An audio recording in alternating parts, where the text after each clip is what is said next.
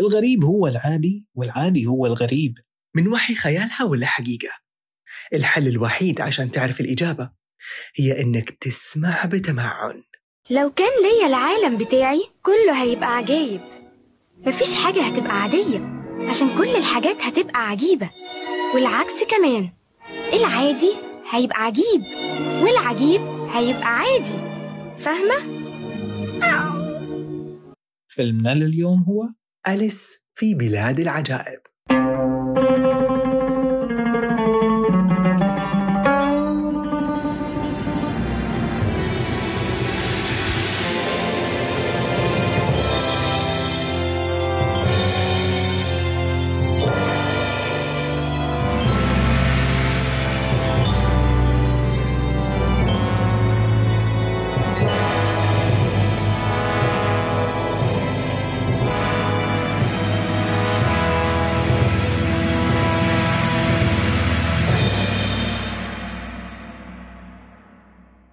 تعرف إنه زمان كنت أقراها أليس في بلاد العجائب. أنت فاكر ذكرياتك مع الفيلم؟ إيش متى أول مرة شفته؟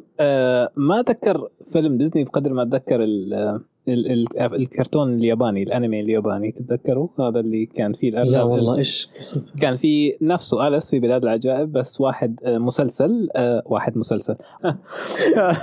في مسلسل، وكان فيه أتذكر أرنب له لدغة في الكلام، فجذبني أول حلقة فقعدت أشوف المسلسل. ما كنت أعرف إنه في فيلم اللي والت ديزني بعنوان أليس في بلاد العجائب، فكنت أشوف المسلسل بالأول، بعدين اكتشفت، بس للأمانة ما أعرف متى بالضبط اكتشفت إنه الفيلم أليس في بلاد العجائب موجود، يعني والت ديزني. كلام اليوم. تفتكر أول مرة شفته؟ والله ما أنا متذكر أبدا، ما عندي أي ذكريات حتى أول مرة شفته. تخيل، يعني معناها إنه الفيلم ما علق في دماغي للأسف. واو. interesting. مو معناها إنه الفيلم سيء، لكن سبحان الله من الأشياء اللي ما علقت، أو يمكن لأنه شفت المسلسل الأول فكان المسلسل هو اللي أتذكره قبل الفيلم. ما أعرف. أنا أتذكر وإحنا أطفال كان دائما في كتب حولي، دائما كتب ديزني، ومنهم كانت أليس في بلاد العجائب. وأتذكر إني شفت أليس وهي جوة البيت الكبير، لما البيت الصغير لما هي تضخمت. فاكر المشهد هذا؟ yes. لما صارت ضخمة شفت أليس وهي تتكلم مع الأكرة حقة الباب، شفت الأرنب بياض، شفت كل الشخصيات، وش اسمها، كوين اوف هارتس، شفت كل الشخصيات. بس ما شفت الفيلم أول مرة إلا يمكن كنت في المتوسط. أوكي. كنت كبير لأنه ما كان عندي أكسس عليه أبدا بالعربي. ما هو نزل على هو أنا ما أعرف هو ما أعرف هل كان له وجود أصلا بالعربي ولا يعني أحسه ما كان مشهور عندنا هناك. ما لا أبدا، كانت الكتب حقته مشهورة، يعني لو تسأل أحد تقول له مين هذا حيقول لك أليس. واللي ضحك إنه كلنا نعرفها باسم أليس اللي هو الاسم الإنجليزي المشهور، أو الاسم الأصلي الأساسي أليس. صحيح. في النسخة العربية يسموها أليس، ما أعرف ليش. أيوة، حتى البسة حقتها في النسخة الإنجليزية إيش اسمها البسة اللي في البداية؟ ما أعرف. تفتكر؟ أظن اسمها تاينا أو شيء زي كذا، أو داينا. طيب إنه DINA، فتنطق بطريقة ما داينا أو شيء داينا. لا تقولي خلوها دنيا، خلوها دينا أو تينا المتين. فكل أي اسم، أيوة أي اسم كان فيه زي أليس صار أليس. لا طب ليه أليس؟ كلها ممدودة. ما أعرف، يمكن فمخي قاعد أقول يمكن في اللغة العربية في اسم أليس، إنه هذه طريقة النطق العربية، بس حقيقي ما أعرف. زي أفتكر أيام أطلانتس غيروا برضو اسم شخصية من الأشخاص كان اسمه مايلو، بالعربي خلوه ميلو، بالعربي خلوه ميلو بدل مايلو.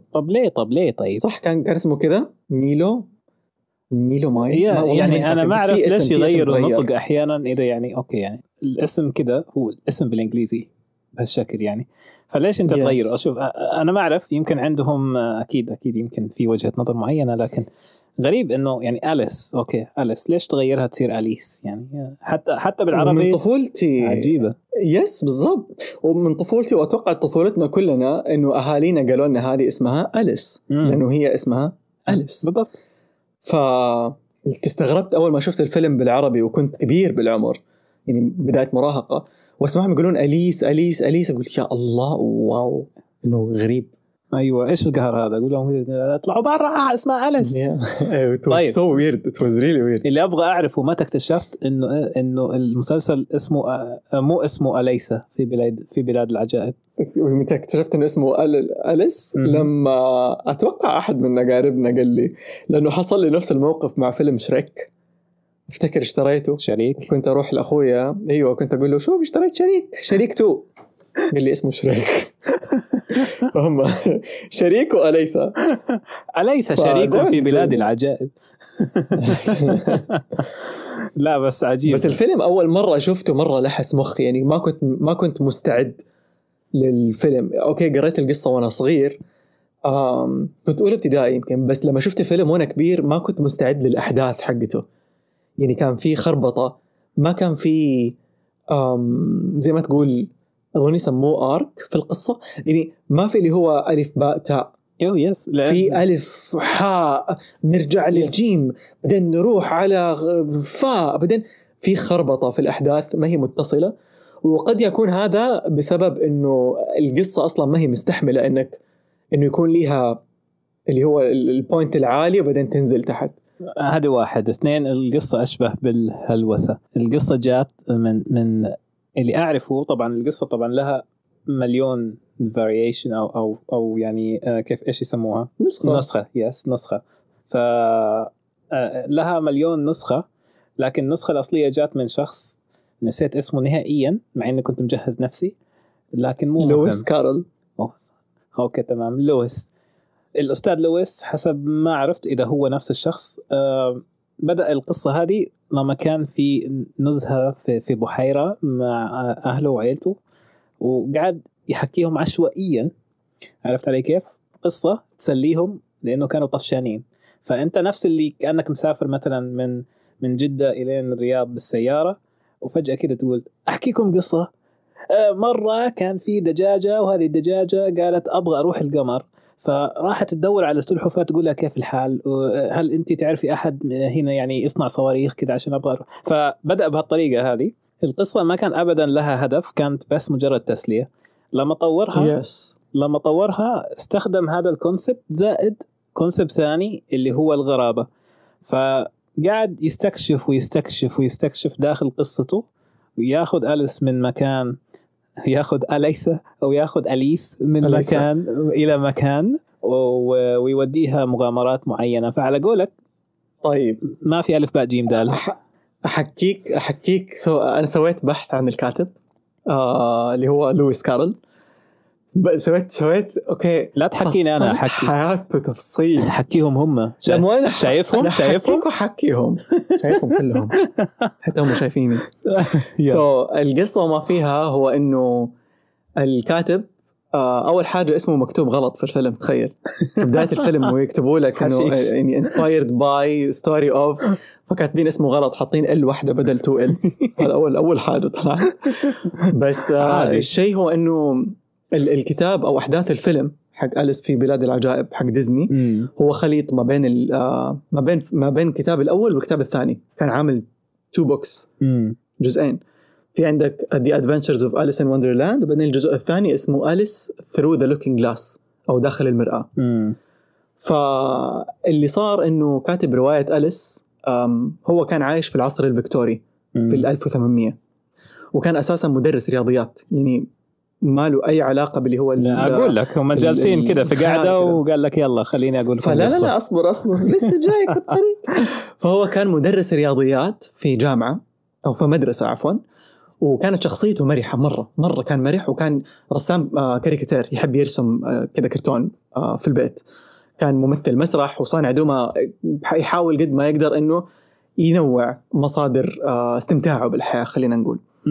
فكان من الذكريات اللي يحكوها عنه يقولوا إنه كان هو الانترتينمنت حق العيلة لدرجة إنه أو الترفيه حق العيلة لدرجة إنه كان يصنع مجلات للعيلة وكان مرة مرة مرة يحب الفن. وبعض المجلات الكرتونية اللي كان يرسمها الأهل زمان كانت هي أساس بعض الأفكار اللي بعدين انحطت في قصة أليس في كتابه. فإلهام شخصية أليس ما كان من طفولته، لكن أفكار الغرابة اللي مثلا الأرنب بياض أو الدودة اللي تدخن ولا whatever كلها كانت أساسها أنه هو في طفولته في بيت أهله كان مسموح له يكون as weird as he wants to be أو he wants to be، عادي خذ راحتك في البيت، فكان يطلع كل الفن من قلبه. بس شخصية أليس كانت أصلا طفلة ساكنة جنبه في المدرسة، فهم في المدرسة اللي هو كان يدرس فيها كان عندهم شقق، تمام؟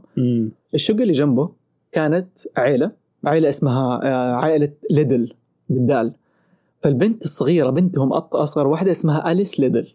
فأليس ليدل هذه كانت هي وأخواتها الثنتين اللي أكبر منها مرة مرة مرة يحبوا لويس هذا، ودائما يأخذهم يتنزه معاهم يمشيهم، كان هو صديق للعائلة هذه اللي جنبهم. والعائلة كانت يعني ما هي مرة فخمة لكن عائلة يعني مرموقة شوية، فكان يهتم بأطفالهم يلعب معاهم دائما بحكم أنه مدرس فكان يؤتمن، يعني واثقين فيه. فعام 1862 تتكلم عن أكثر من أو حوالي 150 سنة، كان لويس كارل على قارب صغير بيتنزه مع بنات الجيران الصغار ومعاه صاحبه، يعني كان صاحبه هو بيجدف ولويس جالس وقدامه البنات وقاعدين يلعبوا. فجأة البنات قاعدوا يزنوا عليه حكينا حكاية يبغوا حكاية. أول ما فتح فمه طلعت قصة، كان في بنت اسمها، طالع في البنت الصغيرة قال لها أليس في أرض العجائب، وبدأ يحكي لهم أول حكاية من وحي الخيال، طلعت مع ارتجال.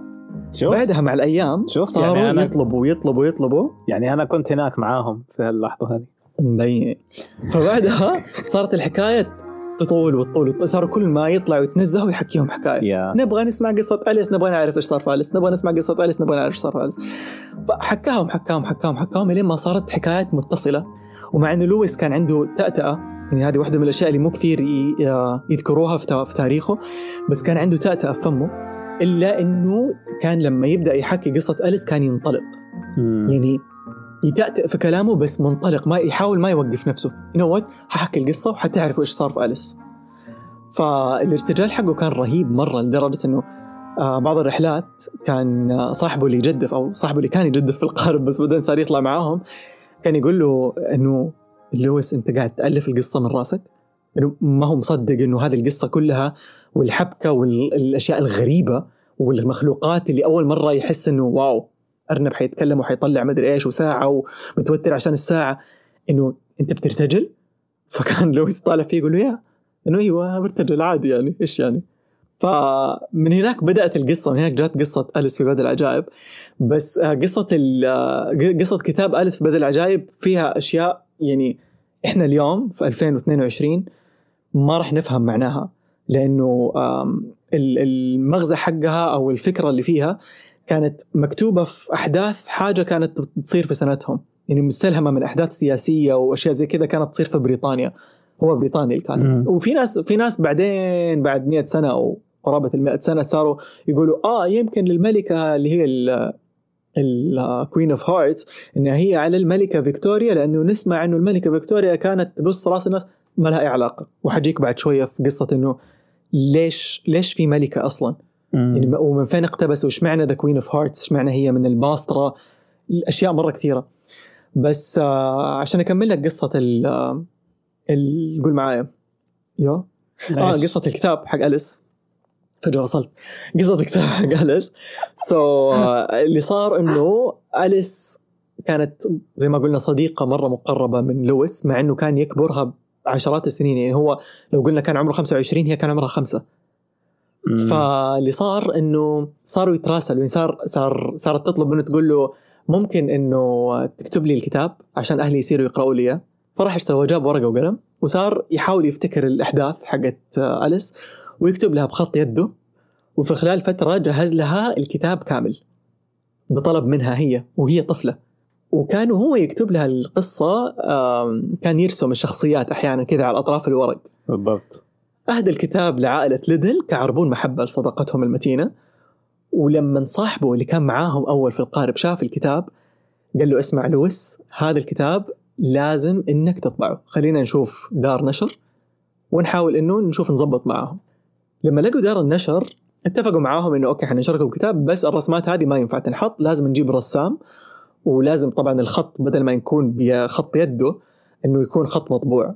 وبس نشروها واصبحت من اشهر روايات الاطفال في التاريخ، لدرجه انه الملكه فيكتوريا بنفسها قرأت الكتاب.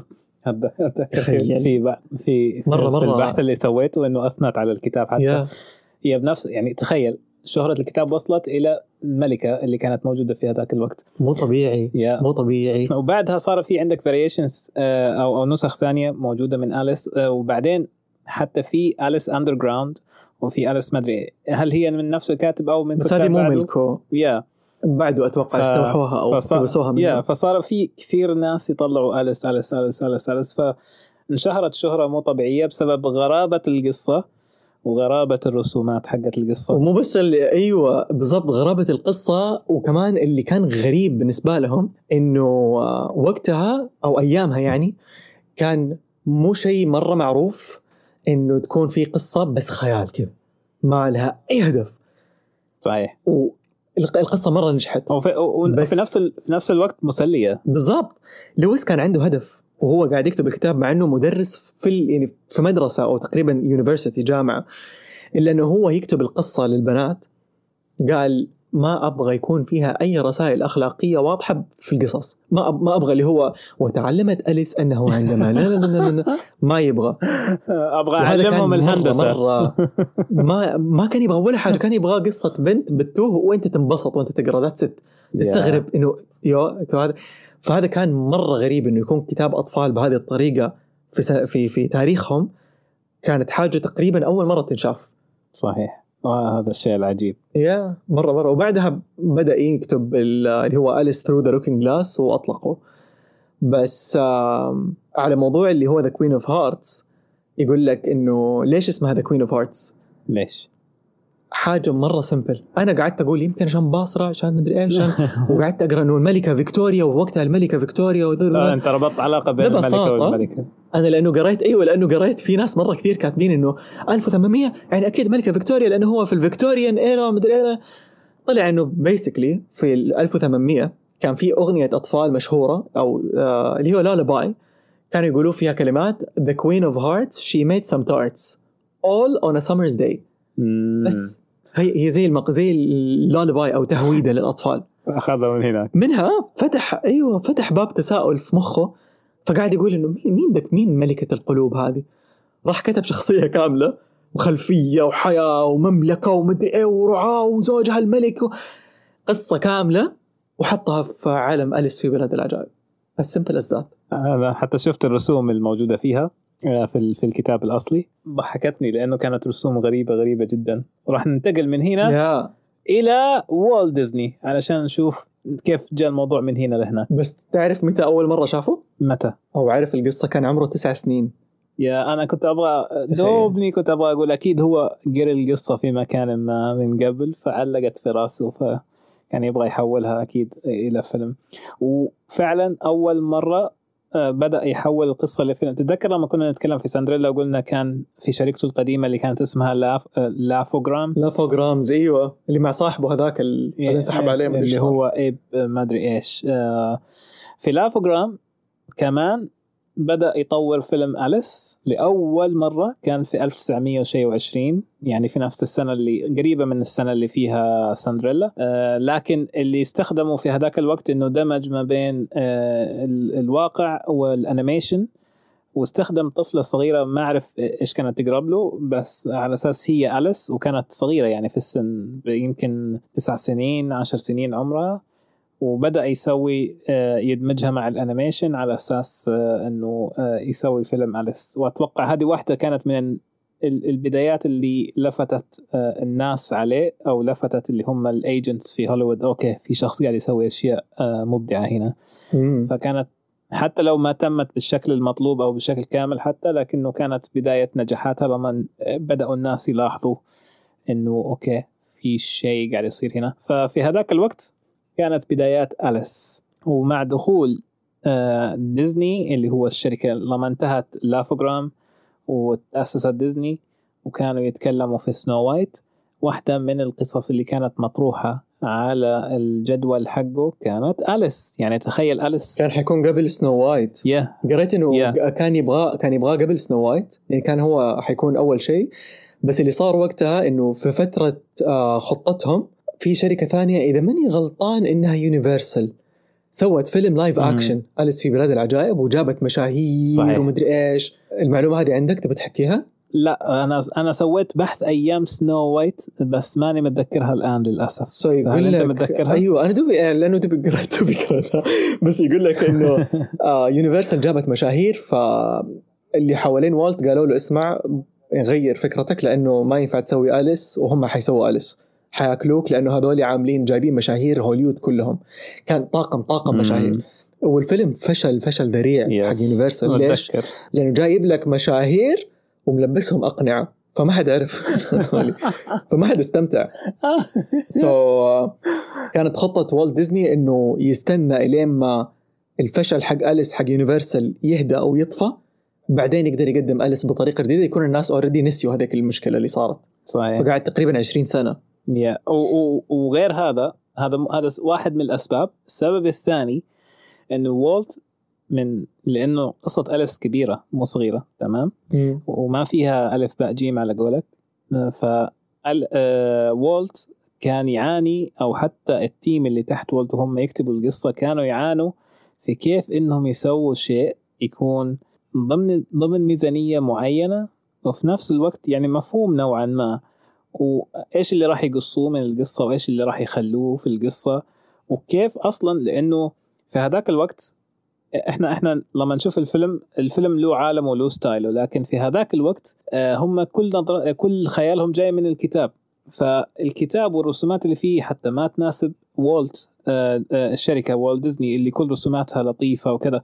فما كان عارف كيف يبغى، لا فنيا ولا روائيا ولا التوجه كان ضايع. قصته ما في بالضبط، ما في توجه معين، ومو عارف كيف ديزني، مو عارف والت نفسه، مو عارف كيف يخلي الفيلم. فكانت تتم كتابات وهالامور هذه للفيلم، واحيانا رسومات، ومن ضمن الرسومات جابوا رسام انجليزي بما ان القصه انجليزيه، وقالوا له تعال يا معلم ارسم لنا أليس، نبغى بعض المقتطفات وكذا، وحددوا بعض المقتطفات اللي هي يعني ممكن تدخل في الفيلم وبعض الشخصيات وكذا، وقالوا له ارسم، ورسم لهم رسومات غريبه لكن في نفس الوقت ممكن تناسب ستايلهم.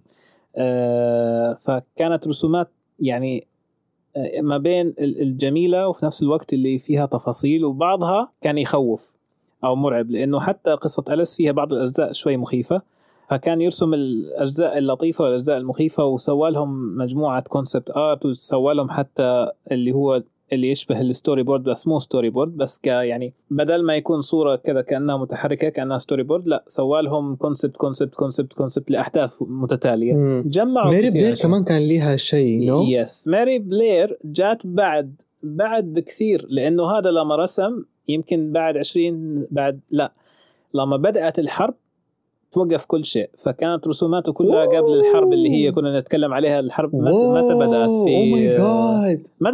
42 بدأت. أيوة متى كان؟ إيش كان الفيلم أيامها تتذكر؟ كان اللي فشل اللي هو الثاني بينوكيو، بامبي يمكن حتى من أيام بينوكيو بدأت عندهم مشاكل، فماني متذكر. فوقف من فترة بعيدة إلين جات ماري بلير بعد سنوات عديدة، شافت الرسومات وقالت أوكي وسعوا شوية كده، وسعوا، وبدأت هي ترسم الستايل المفهوم الخاص فيها بعد ما أخذت من الستايل هذاك، بس ستايلها ألطف وأجمل ومناسب أكثر لوالت ديزني. فهنا قال لهم مو بس لها هي، قال لهم كلهم بس خلاص لقينا التوجه الفني اللي أخيرا راح يساعدني أفكر في القصة كيف إيش نشيل وإيش نحط بعد 20 سنة، يمكن ما أعرف كم سنة يعني تخيل. وهي اللي نفعها إنه أغلب رسوماتها كانت فيها ألوان وفيها أشكال ما كانت تعرفها من قبل،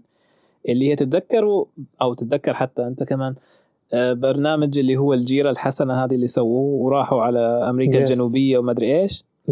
هناك شافت عالم وشافت غابات وشافت تفاصيل وألوان ما كانت هي شافتها من قبل. سبحان الله كيف الأمور أحيانا تصير. فلما جاء وقت إنها تسوي أليس استوحت كثير من الألوان والتفاصيل والأمور اللي شافتها في هذاك البرنامج اللي كانت تسويه، فحطتها كلها في أليس ودمجتها مع ستايلها ودمجتها مع ستايل والت ديزني. فقال لك بعد 20 سنة أخيرا خلاص لقينا تخيل قاعدين يصرخوا في الاستوديو. واو مرة أشوف هو مرة إيوه إنه تخيل 20 سنة هل بالضبط. أنا اللي قريته كمان إنه خلال ال20 سنة هذه أنا ما كنت أعرف إنه يعني إنه جابوا إنه actually they worked على اللي هو قصة الفيلم، يعني عملوا concept art وعملوا I had no clue.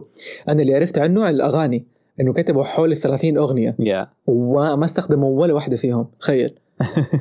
يعني فيلم أليس في بلاد العجائب هو أكثر فيلم ديزني إلى يومنا هذا فيه له أغاني، فيه له 14 أغنية. تخيل اللي ضحك إنه واحدة من الأغاني التغت وراحت لفيلم ثاني. يس لحظة بحكيها بليز خليني أحكي هذه لك. أغنية أليس الأولى، أول أغنية تغنيها في الفيلم لما إيش كانت تقول؟ في بلاد الخيال وبدأت تنسدح على العشب. كان اللحن الأصلي ليها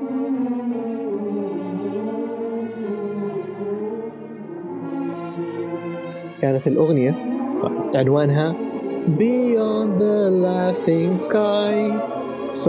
هي أصلاً أغنية بتتكلم عن أمنية أليس في عالم يشبهها. كانت مستوحاة من أغنية Over the Rainbow Somewhere Over the Rainbow من فيلم Wizard of Oz. بس اللي صار إنه كتبوا الأغنية وحسوا ما هي راكبة، في شيء غلط. بعدين استوعبوا إنه اللحن هذا ما يناسب فيلمنا الحالي، يناسب الفيلم اللي بعده اللي هو بيتر بان. فأخذوا اللحن نفسه وأعادوا كتابة الكلمات على اللحن. يعني أغنية The second star to the right هي أصلا كلماتها ما هي كلماتها صحيح. أخذوا اللحن النوتات وركبوا عليها كلمات جديدة، وهذا شيء مرة صعب ترى، مو سهل إنك تأخذ لحن وتركب عليه كلمات جديدة، لحن مكتوب لكلمات وفي نفس الوقت فإتس نوت إيزي. وفي نفس الوقت اللي تغني صوت اللي تغني الأغنية هذه هي كانت أتوقع نفس الممثلة اللي تأدي صوت أليس تقريبا، ويندي. يس ممثلة ويندي وممثلة أليس هما نفس البنت. إنه كمان الأغنية الأولى بلحنها الأول ما كانت تضبط على صوتها، فاضطروا يغيروا اللحن حتى، وقالوا أوكي لا بس هذا اللحن اللي راح نشيله من فيلم أليس هو جميل، فإيش نسوي فيه؟ فعلى قولك شالوه، قالوا مناسب أكثر لفيلم اللي بعده اللي هو بيتر بان، وهنا راح نغير اللحن شوية على أساس يناسب صوت البنت اللي هي راح تغني، لأنه البنت أصلا هي مو مغنية، يعني حطوا لها شيء سهل إنه يناسب صوتها. ويضحك إنه على طار إنها مو مغنية خلوا هذا جزء من شخصية أليس بعدين لاحقا إنه هي تغني عادي، عندها طبقات بس ما هي مغنية. ففي مشهد حق الورود أيوه صح، حق مشهد أغنية إيش كان اسمها؟ أغنية إيش؟ ما أعرف أسامي الأغاني بس متذكر عارف الأغنية اللي تقصدها ربيع أبريل. أوكي يا ما في الظهور حاجات نعرفها، هي أصلا بالإنجليزي something July بالعربي خلوها أبريل. كيف مشهور أليس في بلاد العجائب عجائب. فكانت أليس تطلع بالنوتات فوق وبعدين توصل، تطلع بالنوتات فوق وبعدين توصل لنوتة معينة تقفل خلاص ما تقدر توصل لها، تقوم إن صوتها ينشرخ، إنه بدأت تمسك صوتها كده إنه أوف أنا استحيت ودت حوالي. it was part of شخصية أليس حطوها هي نفسها. وعلى طاري الأغاني كمان في أغنية كانت عن شفت فيلم أليس الحي لايف أكشن؟ لا ما شفته. لحظة في شخصية في اللي هو من ديزني نفسه اللي فيه إيش اسم الممثل هذا؟ براد بيت اللي سواه تيم بيرتون. براد بيت إيه ولا بالأخر هذا شفته في الجزء الأول كان في شخصية اسمها جيبروكي. طيب كانت الملك هو الحيوان الأليف، هو وحش مرة كبير وهو الحيوان الأليف لملكة القلوب أو بالعربي يسموها ملكة الكبة، ما أعرف ليه ملكة الكبة. كان له أغنية عاملينها لفيلم أليس بس والت ديزني حس إنه شخصية الجبروكي مرة مخيفة بالنسبة للعالم اللطيف اللي حيبنوه لخيال أليس التريبي خلينا نقول. فمسحوا الشخصية ومسحوا الأغنية، زائد اللي هو التشيشر كات اسمه بالانجليزي صح؟ يس اللي هو البسة. ايوه سو بالعربي اسمه القط شرشر. فالقط شرشر كان عنده اغنيه وبرضه اتكنسلت اغنيه وبعد 50 سنه اخذوها وانتجوها من جديد. تخيل كمان يعني بعد 50 سنه طبعا الممثلين توفوا وخلاص باي باي، قاموا جابوا ممثل صوته مره يشبه صوت القط شرشر اسمه جيم كامينجز، هو نفسه اللي يسوي ويني ذا بو. واذا ماني غلطان انه شخصيه تشيشر كات اللي سوى صوتها هو نفسه ممثل ويني ذا بو القديم زمان، فجابوه خلوه يغني الاغنيه من جديد وحطوها في السبيشلز حقت الدي في دي. لطيفه الاغنيه، ما هي مره واو بس انه لطيفه يعني كده، تعطيك شويه لمحه عن حياه تشيشر كات. لقيت نفسه هذا من الشخصيات اللي ما كنت احبها وكان لها اغنيه اللي هي التوأم. الله شبيه وشبه. ايش اسمه بالانجليزي؟ تويدلدي اند تويدلدم تقريبا. يس المشكله ما اركز جدا في اساميهم او اي اسامي ثانيه غير أليس، فكنت انساهم، لكن كانت من الشخصيات الغريبه شويه. لو فكرنا تماثيل ادفعي للفرجه، وبالعكس لو فكرنا صحيين يبقى تكلمينا. بالنسبه لي اول مره شفتهم كانت يعني اشكالهم مرعبه مخيفه، أو يعني تشك فيهم، عرفت إنه وراهم شيء، وراهم داعي هذول. المنطق. تعرف مين حركهم؟ مين؟ لو قلت لك حتربط تصميم شخصياتهم بتصميم الشخصية اللي حلقوا لك إياه. فاكر الأنيميتر اللي هو من ناين أولد مان اللي حرك مشاكس في سندريلا البسة السوداء. هو نفسه، هو اللي حركهم الاثنين. حتى اشكالهم تشبه وجههم. ايوه وجههم نفس مشاكس. لكن يعني هم ما كانوا مخيفين، لكن اشكالهم تخوف. وبعدين القصه اللي قالوها والاشياء هذه، فهي فيها جدا فعلا، فيها اغاني كثيره. واللي ضحكني اكثر واحد منهم اللي هو اللي على الفطر هذا اللي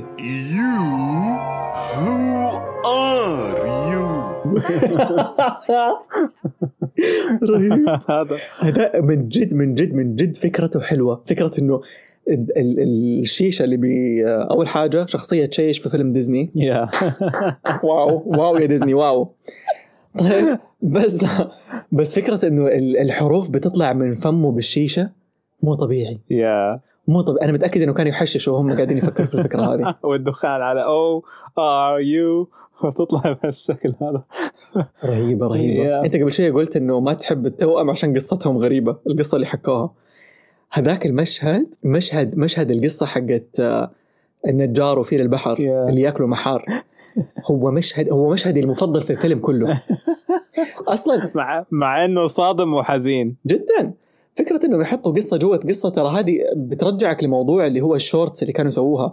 الباكجز، باكج موفيز، نفس الفكرة صحيح. يعني لو قصيت قصة النجار وفيل البحر وخليتها شورت تزبط صح. لو قصيت قصة النحلات، مو النحلات، الورود، سوري، الأغنية حقت ربيع أبريل وخليتها شورت لحاله تزبط صحيح. الفيلم عبارة عن كأنه شورت موفيز بس ببطلة واحدة بتمشي خلال الفيلم. وهذا جميل. وقا في حاجة تضحك ولا انتبهت لها وما استوعبت لها وأنا قاعد أقراها. I'm like actually صح معاهم حق. ليه لما يبدأوا التوأم يحكوك قصة فيل البحر والنجار، الكاميرا تقرب على الكالندر أو التقويم حق السنة، وبعدين حرف الآر ينور اللي هو كان شهر إيش؟ دقيقة، حرف الآر إيش الشهر اللي في السنة؟ أيوة كان في حرف شهر في الكالندر. يقول لك حرف الآر نور في اسم الشهر هذا، هو مارتش أتوقع كان. يمكن كان مارتش. فحرف الآر فيه قاعد ينور بالأحمر يسوي ويت ويت ويت ويت، لأنه زمان في نص في نص 1900 كان في اعتقاد المحار البحري ما يتاكل في الشهور اللي فيها حرف الآر.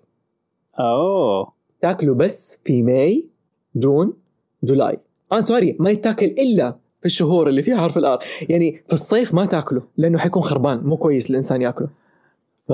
فتاكله بس في الشهور. لو كان في الشهر هذا حرف الآر، يعني جانيواري، فبراير، مارتش، الشهور اللي فيها حرف الآر تاكله فيه. لو في شهر أوغست مدري مين ما حتاكله. أيوة فالآر موجود. فعشان كده لما جاء حرف الآر انبسطوا إنه يس حرف الآر، معناته نقدر ننزل نأكل المحار. فا it was a very fun fact كده. حسيت لي واو حطوا حاجة من التاريخ. هم أحيانا يحطوا الأشياء مثل هذه بس إحنا ما ننتبه عليها فيسموها الإيستر إيجز والحاجات هذه.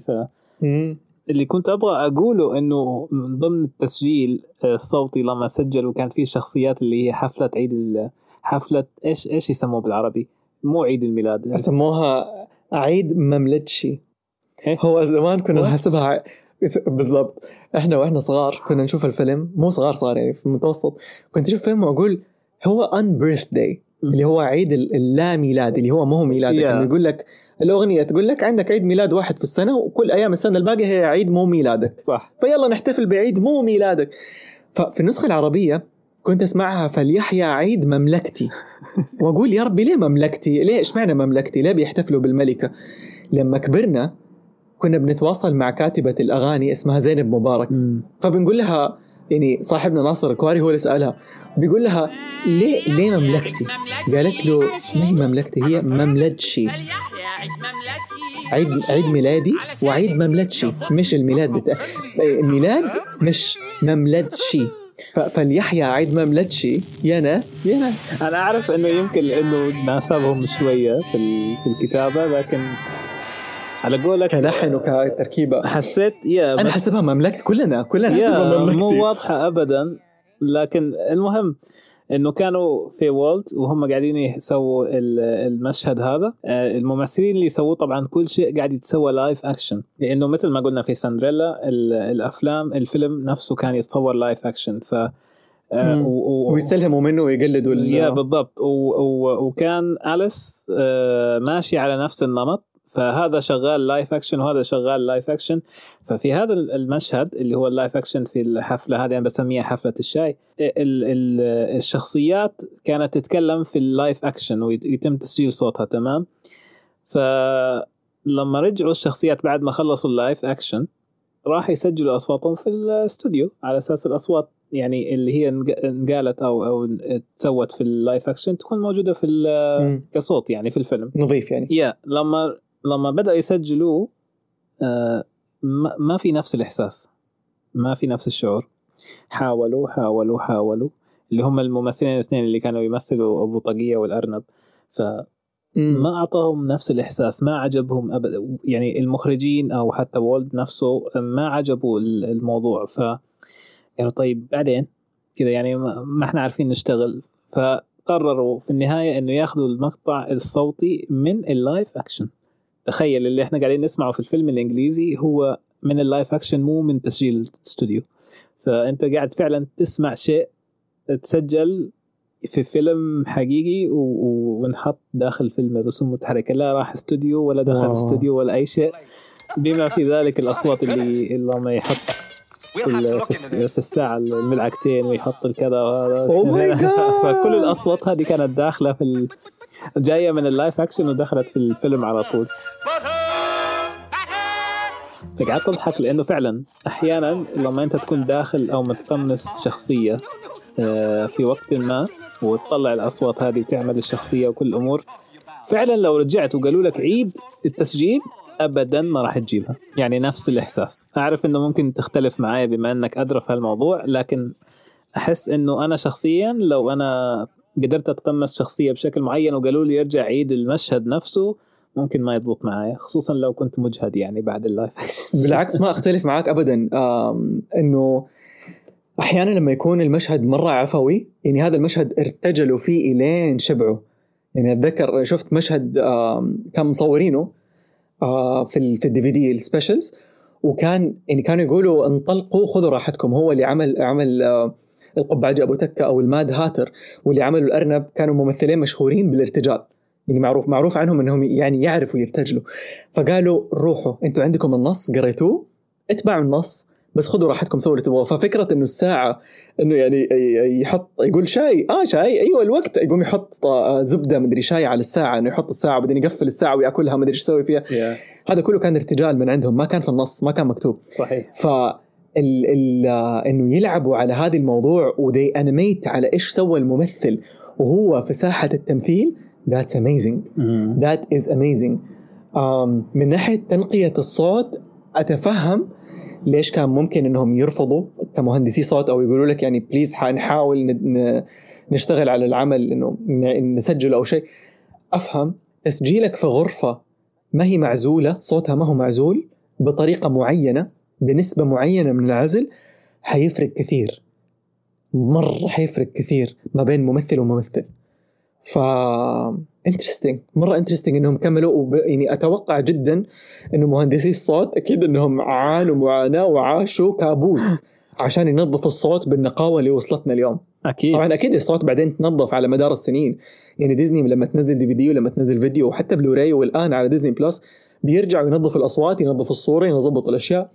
بس مرة برافو عليهم، مرة مرة برافو عليهم. يا أنا تفاجأت من الموضوع، وبس في نفس الوقت كنت على قولك متفهم، لأنه العفوية اللي تطلع هناك ممكن مستحيل أنك ترجع تعيدها نفسها في غرفة التسجيل، فلهالسبب قالوا أوكي لا خلينا ناخذها.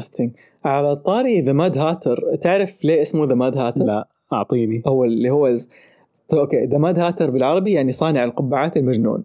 تمام. اسمه وتصميم شخصيته من ايام الكتاب لما كتبها لويس كارول، كانت جايه من حكايات حقيقيه كانت بتصير بالقرن 19 عن صانعي القبعات. صانعي القبعات زمان كانوا يستخدموا ماده تعتبر سامه اذا استنشقتها كثير، فكانت يعني كان اي صانع قبعات معروف خلاص، يعني في عرف انه اذا انت صانع قبعات في احتماليه كبيره انه انت بعمر ما من حياتك حتصير حتصير مجنون، لانك استنشقت الماده هذه كفايه انها لعبت بخلايا مخك وصرت مجنون، حرفيا مجنون، انت انهبلت يا ابني. فمن هناك صار في كلمه ماد هاتر او القبعجي المجنون. سو كلمه قبعجي هي اصلا من جايه من صانع القبعات. فالقبعجي المجنون هو ذا ماد هاتر، وهي قصه حقيقيه كانت تصير قبل 200 سنه.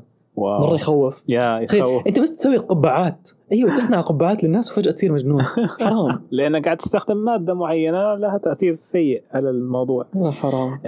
انت تعرف انه الفيلم حتى له نفس كل الافلام اللي قابلها كان له مشاهد إضافية بس انحذفت منه. كمان لما تشوفوا الفيلم في ديزني بلس روحوا على قسم الإكسترا، راح تلاقوا في مقاطع كانت موجودة في الفيلم من قبل وانشالت، والسبب إنه نفس الموضوع. ديزني تعلمت من دروس أفلام كثيرة من قبل بالنسبة للميزانية، وكيف يخفضوا الميزانية وكيف إنه يشتغلوا على ميزانية صغيرة، خصوصا في فيلم مثل هذا اللي هو أليس، اللي ماله أي بداية ونهاية، يعني ممكن يستمر للأبد. فقالوا أوكي لا شيل شيل شيل شيل شيل من هنا، قص. ففي بعض الأشياء اللي موجودة اليوم على ديزني بلس، وفي بعضها موجودة حتى على اليوتيوب، راح تلاقوا كثير إكسترا.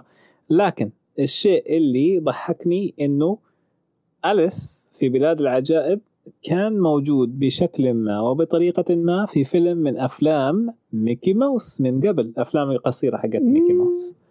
وتعرف إنه نزل في السنة اللي قربوا فيها إنه ما حيسوي أليس.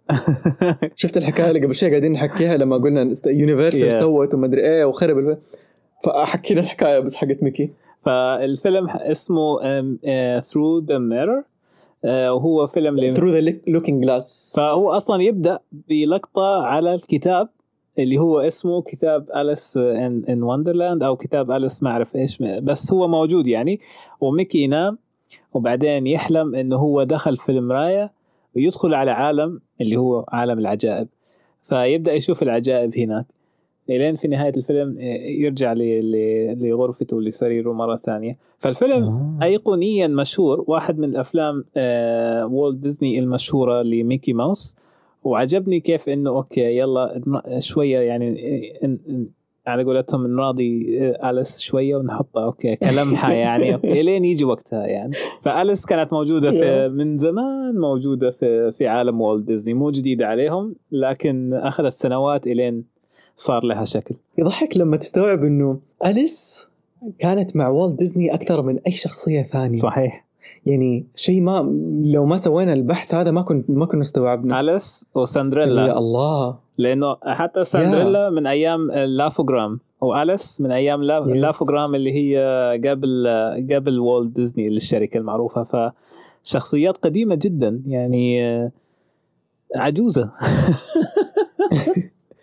مرة واو، مرة مرة مرة واو. وتعرف مع أنه والت ديزني مرة كان يحب الكتاب، فكان حابب أنه يقتبسه بطريقة تليق بالقصة، بس كعادة والت ديزني لازم يحط لك شخصيات من عنده. فكل الشخصيات اللي في فيلم أليس في بلاد العجائب كلها مقتبسة من الكتاب بالضبط. طائر الدودو، السحلية، بلي، The Queen of Hearts، كل الشخصيات، الأرنب بياض، كلها مقتبسة، حتى البسة مقتبسة من الكتاب، ما عدا شخصية واحدة فقط اللي هي تقدر تحذر حب العاب حزورة في الزورة. ماني عارف مين ممكن تكون الشخصية الوحيدة اللي بما أني شفت أغلبهم. ألمح لك؟ بما أني شفت أغلبهم مين؟ أيوة ألمح لي. أوكي، أول شخصية قابلتها أليس لما دخلت. ما فيش مشاكل، ولو إنك لفيت دماغي. أصلي بحاول ألحق. فهمت النقطة؟ ها؟ لفيتي دماغي. الأرنب بلاد العجائب، مو قبل، لا الأرنب قبل التوأم، هي لحقت الأرنب عشان تخش. كلمة منك تفتح المعصلق. إيه هو المطلوب؟ أكرة الباب. أنا بدور على أرنب. صح. تخيل، أنا ما جاء على بالي أكرة الباب أبدا، ما أعرف ليه ما حسيته شخصية مسكين. أكرة الباب actually بغالي أصور لك إياها. عندي الباب صغير حاطه ورا باب غرفتي، هو أصلا تقدر تلاقيه في أمازون. أمانة خش أمازون بعد ما خلص، خش أمازون أكتب أليس إن وندرلاند دور نوب سمول، حتلاقي زي الصبة كده صغيرة على شكل الباب، أوكي، وفي الأكرة بعيونه وفمه كده، فاتح فمه صغير. هو أصلا معمول للحدائق، إنه عشان الناس يحطوه في حديقتهم ورا الأشجار، فإنه يصير فيه كده interesting جورني للأطفال. بس أنا حاطه ورا باب غرفتي، ما أعرف ليش، ما في مكان في عندنا في الحديقة. في عندي معلومة أبغى أرجعك للويس كارول الكاتب. لويس كارول يعني صاروا الناس مرة مهتمين بحياته، فبعد ما توفى دخلوا بيته وبدأوا يفتشوا ولقوا مذكرات من أيام ما كان مراهق. واو. لويس كارول كان يكتب مذكرات من هو مراهق، فبعد ما توفى لقوا عشرات آلاف الأوراق من القصص عن حياته مكتوبة. تخيل بالتواريخ، كاتب في التاريخ الفلاني صار كذا، وأنا قابلت فلان وقابلت فلانة. ومن القصص اللي موجودة قصص البنات الصغار، بنات عائلة ليدل، ومنهم أليس لما قابلهم ولما كان يكتب لهم. فكان يأرخ كل حاجة، وهذا سهل على الناس إنهم، أو سهل على المؤرخين إنهم يأرخوا حياته بطريقة مرة صحيحة. بس ضمن الصفحات حقت ذكرياته لقوا قصة كان يحكي فيها عن لقائه بالبنت الصغيرة أليس بعد ما كبرت وصارت أم لثلاثة أولاد. مرة لما شفت كان في وثائقي عنهم، جاتني قشعريرة مو طبيعية لي، يا الله، هم افترقوا لما كانت طفلة، افترقوا وبعد حول 20 أو 30 سنة رجعوا تقابلوا. يعني لقى لها طريق، قام عزمها على شاهي وجلسوا مع بعض وصاروا يتكلموا. فيحكيك عن أليس لما كبرت إيش صار فيها، فيقول لك أليس كانت أيام مراهقتها كانت على علاقة مع أمير، واحد من أولاد الملكة فيكتوريا، بس الملكة رفضت علاقتهم لأنه أليس ما هي من دماء ملكية. فبعدها تزوجت أليس من رجل رفيع المقام وجابت 3 أولاد. أولادها الاثنين الكبار توفوا في الحرب، كان في حرب زمان، ماني عارف حرب إيش بالضبط، بس أتوقع في الفترة اللي كانت الملكة فيكتوريا بتقتحم الدول المجاورة، وراحت الهند وراحت مدري إيش. فأولادها الاثنين الكبار توفوا في هذيك الحروب، وولدها الأخير كان مرة طايش، كان حق بنات ومدري وزي كذا، وبسبب طيشه ضيع ثروة العائلة كلها. واو. انتهى بيهم المطاف إنه أليس اضطرت إنها تبيع أغراضها، ومن بين أغراضها كانت القصص والرسائل اللي كانت من لويس كارول. تخيل، فاكر لما قلت لك في طفولتها لويس كتب لها قصة أليس في ورق بيده وكان يرسم لها رسومات، باعتها، اضطرت إنها تبيعها. فاليوم ما في أي مرجع لهذه القصص، وما حد عارف هي راحت فين. ويحكي لويس في المذكرات حقته إنه لقائهم هو وأليس كان مختلف لما كبرت، كأنهم صاروا شخصيات مختلفة. يعني كأنهم زمان هم أطفال كانوا شيء، ولما كبروا وجلس قدامها وهي بالغة حس إنها إنسانة مختلفة، ما هي نفس الأليس هذيك. اللهم اللي يربطهم هي الذكريات فقط. صحيح. فكان مرة يحزن. ومن الأشياء اللي عرفتها عنه كمان إنه لويس كارول الكاتب عاش وحيد، ما تزوج ولا خلف، وكرس حياته كلها للكتابة والتصوير وعلم الرياضيات. وتوفى في سنة 1898 أعزب بدون وريث لإرثه العظيم اللي خلفه وراه للعالم. مرة يحزن بس هذا same time يخليك تستوعب إنه أوكي مو كل أحد لازم يكون عنده وريث للعظمة اللي حيخلفها. وستل اسمه إلى اليوم بنتذكره وبنكتبه وبنستلهمه نذكره بالخير. الغريب إنه يذكرني بنفس الناس اللي مثلا لما إحنا قاعدين نتكلم عن ديزني ذكرنا ناس من هالناس اللي يمروا فجأة يتركوا شيء وعلامة كبيرة وفجأة يروحوا كده في حياتهم.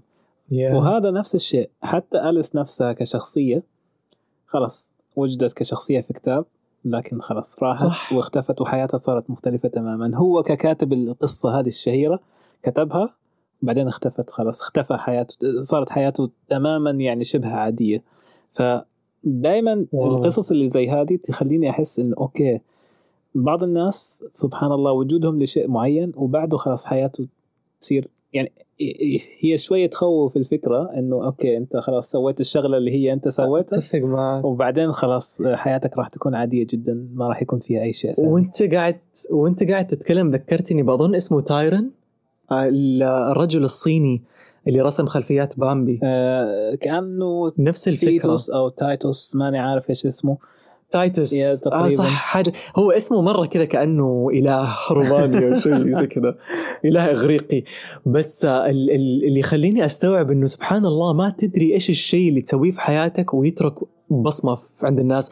يعني هذا عالم رياضيات ومدرس رياضيات وما هو كاتب وكتب كتاب ولصق مع الناس، وهذاك عبارة عن فنان ما هو أعظم فنان في العالم. وبالعكس حتى هوايته ولما توفى كان يحب اللي هو الرسام حق بامبي كان يحب يصنع طائرات ورقية فقط، وكان بامبي تقريبا الفيلم الوحيد الضخم اللي اشتغل عليه وترك بصمة إلى اليوم وترك بصمة وراح. ما تدري إيش الشيء هو هذا الشيء وراح exactly. ما تدري إيش الشيء اللي تسويه في الحياة في حياتك.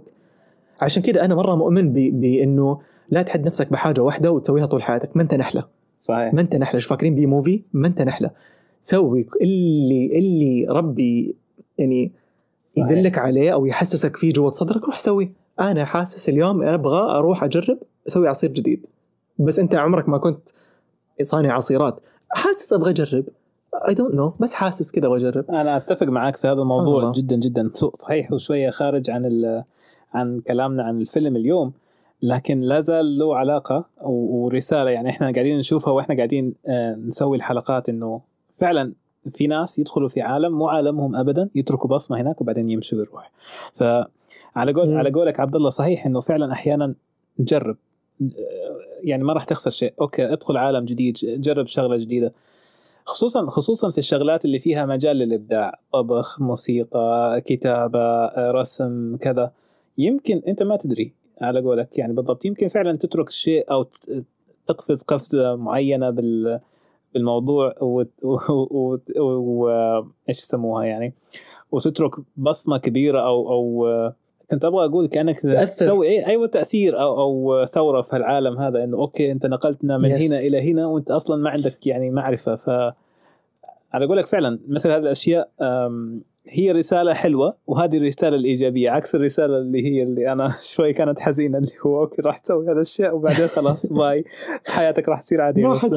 بس في نفس الوقت ما أقدر أقول لك إنه هذه حقيقة. يمكن بعض الناس عنده شيء واحد راح يسويه بس أو ينشهر أو يترك بصمة كبيرة، لكن ما أعتقد إنه حياتك للأبد راح تكون بس فيها شيء واحد. يعني ممكن يكون في عدة أشياء لكن تأثيرها متفاوت، بعضه كبير بعضه صغير بعضه على ممكن يكون تأثير على شخص واحد، لكن شيء ثاني ممكن يكون تأثيره على 10 أشخاص، وشيء ثالث ممكن يكون تأثيره على 1,000,000 شخص.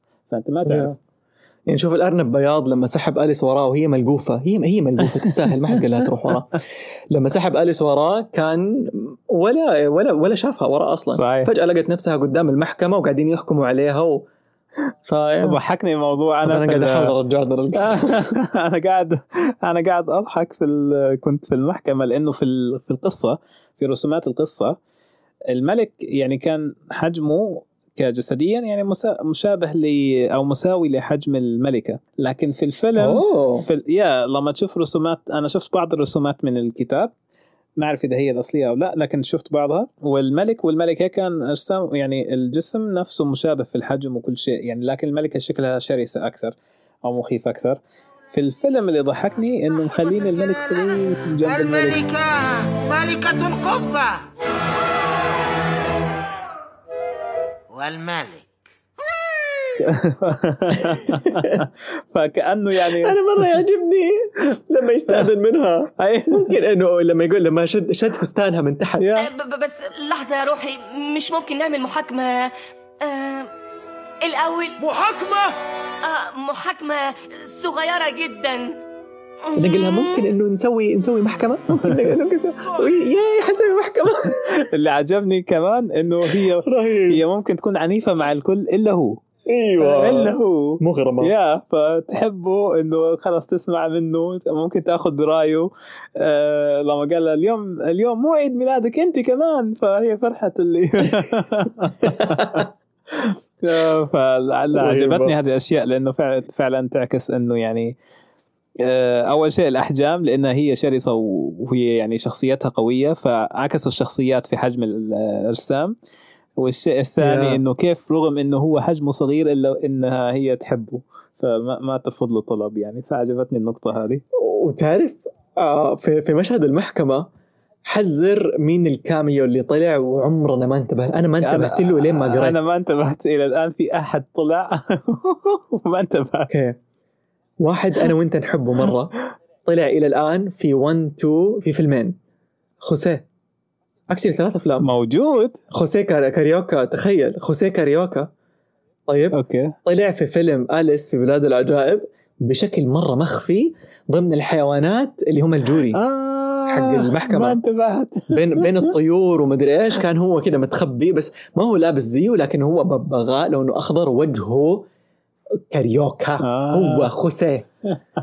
فمرة انبسطت كده، رجعت مشيت لهذا انه قريت المعلومة. انا was like there is no way. مشيت اطالع، اي والله انه هو مرة كان حلو. انا مو باقي عندي اي معلومة من المعلومات اللي هي الحشيشية الخاصة بهذا الفيلم الغريب العجيب. يعني مو بس الفيلم غريب عجيب، لكن قصة الكاتب غريبة، وقصة الشخصية الأساسية اللي استوحى منها غريبة، وقصة والت ديزني مع الفيلم غريبة، وقصة الناس اللي أنا نفسي يعملوا له فيلم بيوغرافي. لأنه يعني كاتب بيتر بان عنده بيوغرافي، كاتب ويني ذا بو عنده بيوغرافي، كاتبة بيتر رابت عندها بيوغرافي، فيلم بيوغرافي. بس هذا قاعد أدور له ما حصلت أي بيوغرافي، تخيل. واستغربت مرة إنه غريبة، مع إنه هذا من واحد من أشهر وأفضل الإنتاجات اللي أنتجتها دور نشر بريطانيا. صحيح. بس عموما عشان ويراب أب الإبسود، أبغى أقول لك إنه للأسف فيلم أليس في بلاد العجائب ما حقق عائدات، يدوبك غطى ميزانيته، تخيل، على كل الرهابة والجمال اللي فيه. والناين أولد مان اشتغلوا فيه 3 منهم، مدري 4 أكشلي، 4 منهم حركوا أليس. إني كان المفروض إنه بصريا يعتبر من أعظم الأفلام اللي تم تحريكها في هذه الفترة، بس بسبب إنه ما حقق عائدات وكثرة النقد السلبي، تخيل. فالأنيميترز اللي اشتغلوا عليه حسوا إنهم فشلوا، إنهم يقدموا تحفة كلاسيكية زي سندريلا زي سنو وايت، فكانوا مرة زعلانين على نفسهم. بس الحلو إنه مفاجأة صارت بعد 10 سنين في الستينات. الحين الفيلم هذا في عام 51، في الستينات الفيلم حق أليس في بلاد العجائب صار حديث الجامعات في أمريكا، صار ينطلب نسخ منه للعرض الخاص جوة الجامعات. ليش؟ عشان الطلاب شافوا فيه حاجة من ناحية قصة، من ناحية أنيميشن، ومن ناحية شخصيات. حسوا إنه ينوت، نبغى نراجع الفيلم هذا وندرسه كتفاصيل ونناقشه.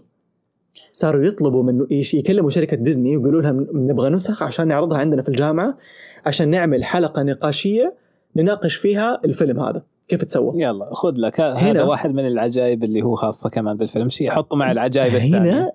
وهنا الشركة استوعبت إنه الفيلم ما كان فاشل، لا هو بس كان سابق عهده. نفس اللي صار لنا إحنا الحين، لو تفتكر يا وسيم، مع تريجر بلانت، كوكب الكنز، أو أتلانتس، كلها أفلام انظلمت مرة لما نزلت.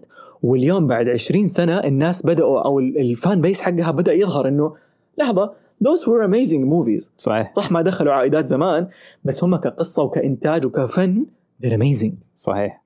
وهذا الشيء الغريب أحيانا فعلا أحيانا يكون له علاقة بالتوقيت وما تنزل الفيلم والتوقيت والأشياء هذه, وأحيانا يلعب دور كبير التوقيت في كيف إنه يعكس على آراء الناس وكيف يعكس على نفس العائدات وهالأمور هذه التقابليات. وهالموضوع ترى مو بس على الأفلام, على غالبا كل شيء. يعني ممكن تنزل رواية مكتوبة في وقت الناس تقول لك ما لي أي اهتمام فيها, بعد فترة تنشهر بشكل كبير. وهذا اللي حصل كمان مع رواية ما له علاقة بديزني الآن, لكن رواية اللي هي Game of Thrones.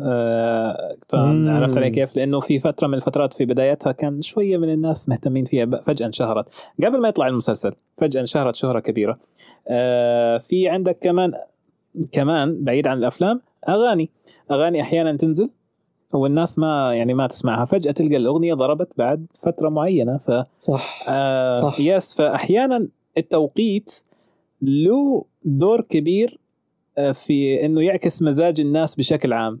فيمكن هذا من بعض الاشياء اللي حصلت مع الفيلم, يعني صحيح سابق زمانه, وكمان يمكن توقيته ما كان مناسب انه ينزل, خصوصا انه نزل بعد سندريلا, وسندريلا كان قصة. وكأنه نوعا ما وولت كرر نفس الغلطة اللي سواها في سنو وايت, وبعدين بعدها جاب بينوكيو فانتازيا. أيوة. فهو يعني جاب لهم قصة والناس قالوا أوكي خلاص, أليس هيكون قصة نفس سندريلا. راحوا لقوا أليس كده ما أعرف كيف مسوي, فقال لك أوكي إيش الموضوع هنا؟ في أحد هنا عنده مشكلة في المخ, مو راضي يطلع في توهان. هو فعلا يعني هي مسكينة بنت تايهة في القصة, حتى الكتاب باي ذا واي هي بنت تايهة وإحنا بنتوه معاها. فأتوقع النقد السلبي اللي جاء كان برضو لأنه الكتاب كان يعني من أضخم المبيعات في لفترات طويلة. فأنت قاعد تتكلم عن حاجة الناس أو النقاد لما يشوفوا الفيلم درجنا بيست على الكتاب. صحيح. هيقول لك أوكي الفرق بين الكتاب والفيلم, فطبيعي جدا إنه حيكون في اختلافات, لكن طبيعي جدا كمان حيكون النقد لاذع. أكيد. وهذا اللي صار فعلا مع أليس. أكيد. يعني أنا نفس النقد اللي ممكن تسمعه الآن حيكون لاذع لو أحد قال لي تعال سوي لي نقد على فيلم اللي هو مثلا علاء الدين لايف أكشن أو الأسد الملك لايف أكشن, راح أكسر لك. بس ممكن يعني حاليا ممكن ما في أحد متقبله, ممكن بعد 20 سنة الناس تحبه. عرفت علي كيف؟ ما تعرف. وعجيب إنه الفيلم ما حقق مبيعات وأرباح, لكن على قولك بما أنه نجح بعدين فهذا شيء سعيد وجميل, وهذا اللي خلاه ضمن قائمة الأفلام المعروفة والمشهورة في عالم والت ديزني. بعد كده وكمان عملوا تجربة وأنا استغربت أنه غريبة اختاروه من بين كل الأفلام. يقول لك في 1950s فيلم أليس في بلاد العجائب كان أول فيلم ديزني ينعرض في بث تلفزيوني, كان جزء من عرض فاكر برنامج ديزني لاند The Wonderful. كان أول فيلم يجربوا يعرضوه في التلفزيون للناس كده للعامة ببلاش, كان فيلم أليس في بلاد العجائب. عجيب. وجميل. بس هذا كان آخر شيء عندي. عشنا باي ذا واي. عندي إحساس وأنا حأفتش في هذا الموضوع, إنه مارك ديفيس اللي هو واحد من ناين أولد مان he had the biggest crush على ميري بلير. والله عندي إحساس, لأنه صار لنا ثلاث حلقات أو 4 حلقات, كل ما أجي أبحث في الحلقة أو أبحث في المعلومات ألاقي مارك ديفيس بيقول ميري بلير والله ما في زيها, والله إنها أطلق من 6 رجال, والله إنه ألوانها ما مستحيل في التاريخ كله يصير في ألوان زي ما ألوانها. أنا فاهم إنك بتمدح فنها, بس من بين كل العاملين في الشركة إيش معنى أنت الوحيد اللي قاعد في أنا عاجبني, أنا مرة أحب الرومانس طيب, فعاجبني إنه في كذا this hidden romance اللي أكيد هو متزوج وهي متزوجة, بس في كذا this crush that is happening between them. إن شاء الله ما يكون في حاجة غير كذا يعني. إلى الآن هي هذه إشاعات إلين عبد الله يأكد لنا الأخبار ويدور لنا في الموضوع ونشوف إذا في شيء ما بينهم ولا لا. فلا تصدقوا رجاء، لا يعني لا تتهموا البنت ظلما وكذا. خلينا في الموضوع حاليا الين نشوف عبد الله ونشوف قد يتوفد وتحلل جسمها في التراب. لكن يس يعني متفهم بشكل جدي. اوكي ممكن يكون شيء طبعا ما له علاقه مباشره بالفيلم وصناعه الافلام، لكن شيء موضوع لا جانبي لطيف على الجانب، على الهامش على قولتهم. ففعلا ما خلف اسوار الشركه، داخل دائما كذا في الشركات يحصل كذا اشياء، هي داخل قلعه السحر لكن في مكان ما. عموما تقدروا تلاقونا على انستغرام وتويتر وكمان يوتيوب على ديزني فان بود. اكتبوا ديزني فان بود بالانجليزي او ديزني فان بودكاست بالعربي وحتلاقونا، او راسلونا على الايميل على disneyfanarabia@gmail.com. وقبل ما نترككم للحياة راح نقول لكل واحد فيكم احلم وآمن بحلمك، خليك جريء وراح تشوفه يتحقق.